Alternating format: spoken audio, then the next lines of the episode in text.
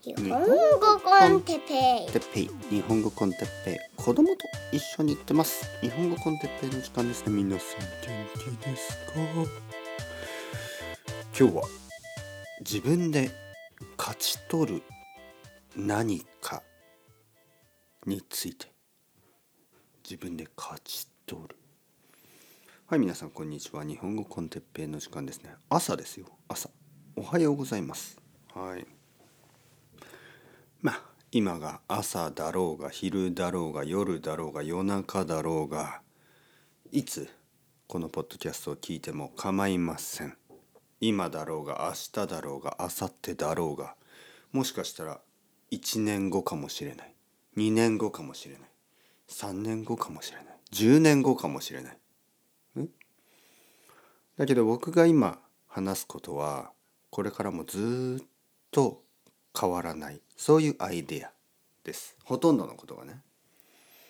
だからまあ例えば3年前のポッドキャストを聞きました。そういうことがあのできる。やっぱり今だけのトピック、ね、こういうのはまあもちろん今のことについて話すけどそのまあ元？その根幹？根幹っていいです根幹。根幹というのは元というかベースというかそういうことね。根幹にあるのは、えー普遍的な価値観だったり普遍的いい言葉ですね。変わらないと。普遍的な、えー価値観だったり人間らしさみたいなもの。変わらぬ人間らしさ。どの時代になっても時代が変わったとしても変わらない人間の感情心そういったもの。そういったものを必ず、えーそういったものに必ず触れながら、ね、話しているつもりです。どうですか？どうですか？どうですか？今日は。まあまあまあまあ。あのーまあ、自分で勝ち取る何かについてねちょっとだけ話したいと思いますが、あのー勝ち取るっていうのは自分の力で得るということですね。えーゲットする。ね。そういうこと。何かを。まあ能力だったりまああの賞だったりまあ経験だったりまあいろいろなものですけどあのまあもちろんバランスが大事なんですがあの便利な世の中ですよね。便利な世の中だからまあ AI とかもあるしまあ、自分でやらなくても結果だけを得ることができますよね。まあ結構も社会問題にもなってますけど、まあ、大学のエッセイとかをね、えー自分で書かずにあの AI に書いてもらったりとかまあもっと分かりやすく言えば例えばあの富士山ね 富士山に登る時にいろいろな登り方が考えられますがヘリコプターで富士山に登ることだってできるんですよね。多分 できないかな。多分禁止されてるかそれは。まあまあまあその技術的にはできますよね。技術的には山に登るのに歩いて登る必要なんてないわけですよ。エレベーターで一番上まで行っても階段を登って一番上まで行ってもまあ結果としては同じなんですね。でまあもちろん僕はエレベーター使いますよ。はい。なんか例えばねデパートとかに行って、えーレストランは10階にある、で僕は階段を上ります。なぜかというと自分で勝ち取る何かを探してるから、まあ、そんなこと言ったら本当に頭がおかしい人と思われてしまいますよね。まあまあ運動のためにやってもいいですよ。まあ例えば東京タワー。東京タワーって実は階段があってあの階段で上がることができるんですよね。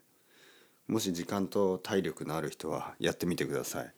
でもわざわざ何十時間もかけて飛行機に乗って日本に来て東京タワーをあの歩いて登りたい人はいないと思いますけどまあ歩くことはできます。もしくは一番上まではあのエレベーターで上がって降りる時は階段っていうこともできると思います。確かね。確か。変わってなければ。結構ルールは変わるから、まあ、できるのかできないのかわからないけど少なくともこの前見た時は階段で登ってる人たちがいましたね。うん。まあ自分で勝ち取る何か。これ実はね大事なんですよね。あの翻訳とかでもまあ自由にねあの自由にじゃなくてあのこう AI とかを使ってできるでしょ？でもやっぱり自分で翻訳をした時のこの経験とそしてそのまあ結果ですよね。結果もまあまあコンピューターがやった時と結果はほとんど同じだとしても自分の経験としては素晴らしいこうアチーブメント達成感みたいなのを感じることができるでしょ？まあ仕事だったらねやっぱり自分の達成感のためだけにたくさんの時間を使うことは許されないかもしれないですけどまあ少なくともね、えー、まあ、趣味というか自分の時間を使って何かをこう得たい。例えば日本語学習だってそうでしょ？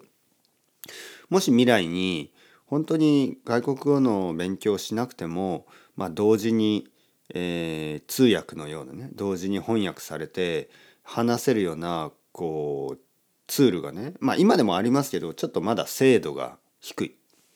まだ質が低い、えー、もし未来にもっともっと質が良くなって外国の外国語の勉強をする人がすごく少なくなったとしてもでもその自分で毎日勉強して自分で自分の力でね自分の能力で外国語が上手くなっていくっていうプロセスとその結果それはえー、たくさんのその勉強している人たちに自信を与えると思いますよね。自信とその達成感でそういうものがすごく人間らしい。人間というのは何のために生きているかというとまあやっぱり自分が何かができたそういう喜びみたいなのを感じ続けられることがそのモチベーションにつながるわけですよね。赤ちゃんを見てると毎日がまあそういうチャレンジなわけです。でなんかできなかったことが少しずつできるようになるんですね。その時の赤ちゃんの喜んだ顔っていうのをあの忘れるべきじゃないですよね。僕たち大人も赤ちゃんと基本的には変わってないんです。変わってないはずなんですね。だけど大人になるとできることが増えるからあのチャレンジが少なくなるでしょ？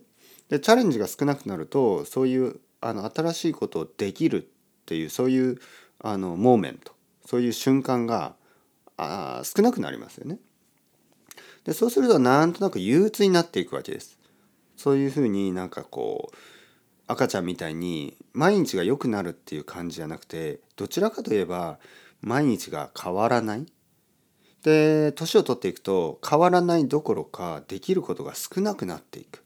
まあそういうふうに感じ始める。まあ実際はですね年を取っていくとできることが少なくなるっていうのはまあ本当に力とかね、えー、なんか重いものを持つとか速く走るとか早く動くとかなんかそういうこととか夜遅くまで起きるとか。でそういうところにフォーカスすると確かに能力が落ちていくんですね。記憶力とか。だけど実は能力が上がる部分もあります。これがですね例えばあの我慢できる、ね、あの若い時よりもいろいろなことが我慢できるようになるとかゆっくりすることができるとか。あの丁寧にやることができるとか続けることができるとかそういう能力っていうのは年を取った人の方がアドバンテージがありますね。えー、生徒さんとそういう話をすることもあります。僕の生徒さんは60歳以上の人とか何人かいますよね。でそういう人がよくあの、まあ、弱音を吐きます。ああ僕の記憶力は本当に悪いですから。ね、でもあの記憶力は確かに若い時よりも弱くなっているかもしれないけどその続ける力ね毎日毎日同じようなあの練習とか勉強とかを続けることね、えー、それがあの若い時よりもやっぱりできるようになってるんですよね。だからその結果日本語の勉強にはとても役に立っている。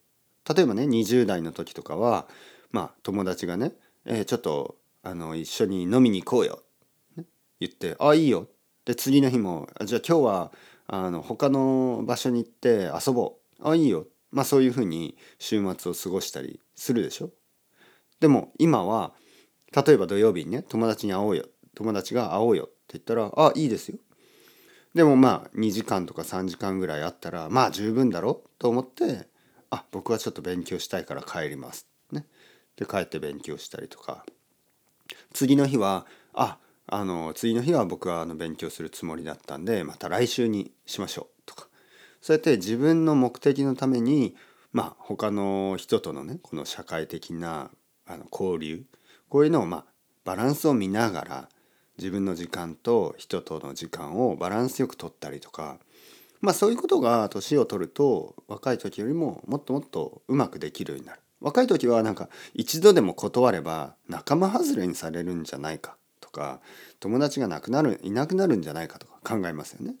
大人になるとそんなこと考える人はほとんどいなくてまあ友達はそういう時はもちろん理解してくれるはずだしあのもちろん友達ももちろん全然大丈夫です。また来週あの土曜日に会いましょうとかね。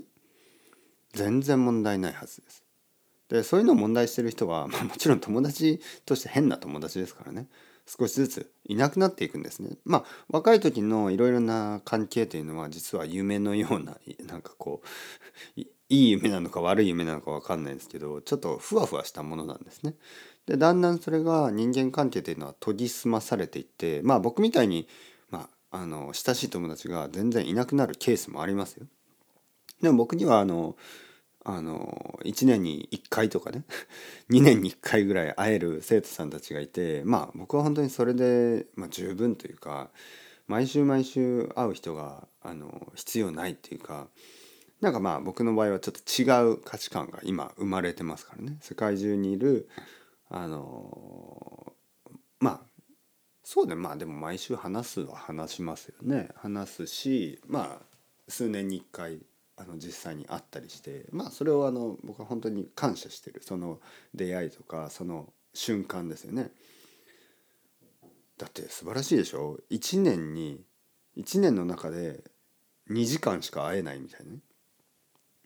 1年だったらまだいいですけど3年に1回2時間しか会えないとかね。これはなんかこう何て言うかな。ロマンティックでしょ？まあまあまあまあまあ。まあまあまあ。まあまあ。まとにかく今日言いたかったことはですねやっぱり自分の力で何かを得るっていうのは素晴らしいことです。ね。えー、全て全てのことじゃないですよ。最初に言ったようにエレベーターであの上がれるエレベーターを使える場所は使っていいと思いますよ。だけどまあなんかこうスポーツとかねもちろんスポーツとかそうですよね。スポーツをロボットでやっても意味がないし、ね、車で走ったら車で走ればあの自分の足で走るよりも速いんですよね。じゃあ人間は自分の足で走る意味がないかといえばそんなことはないでしょ。自分の足で走りたい時がありますよね。だからやっぱり自分の能力自分だけで他のものとかの力を借りずに何かをやりたい時があるでしょ。赤ちゃんは自分の足で立ちたいんですよね。お父さんやお母さんに抱っこされてねどこかに連れて行かれるのはもういい。もう嫌だ。僕は自分の足で立ちたい。僕は自分の足で歩きたい。まあそういう本能がある。歩かなければいけない。そういう本能がある。そこを忘れずに僕たちはもちろん今便利なものたちに囲まれて暮らしてるけどもしそれがなくなったら何もできなくなる可能性がある。ねえー、物たちに頼りすぎるすぎるのはやっぱりちょっとこう怖いですよね多分そういう本能があるんだと思う。だからいつでもまた物のない世界それは怖いですけどに戻れるようにね、まあ、自分のあの自分の能力を上げたいっていう思うことはあのまあ当然のことだと思いますね。まあ、翻訳翻訳の翻訳の機会がないでも翻訳し自分の能力で翻訳できるこれはいいですよね。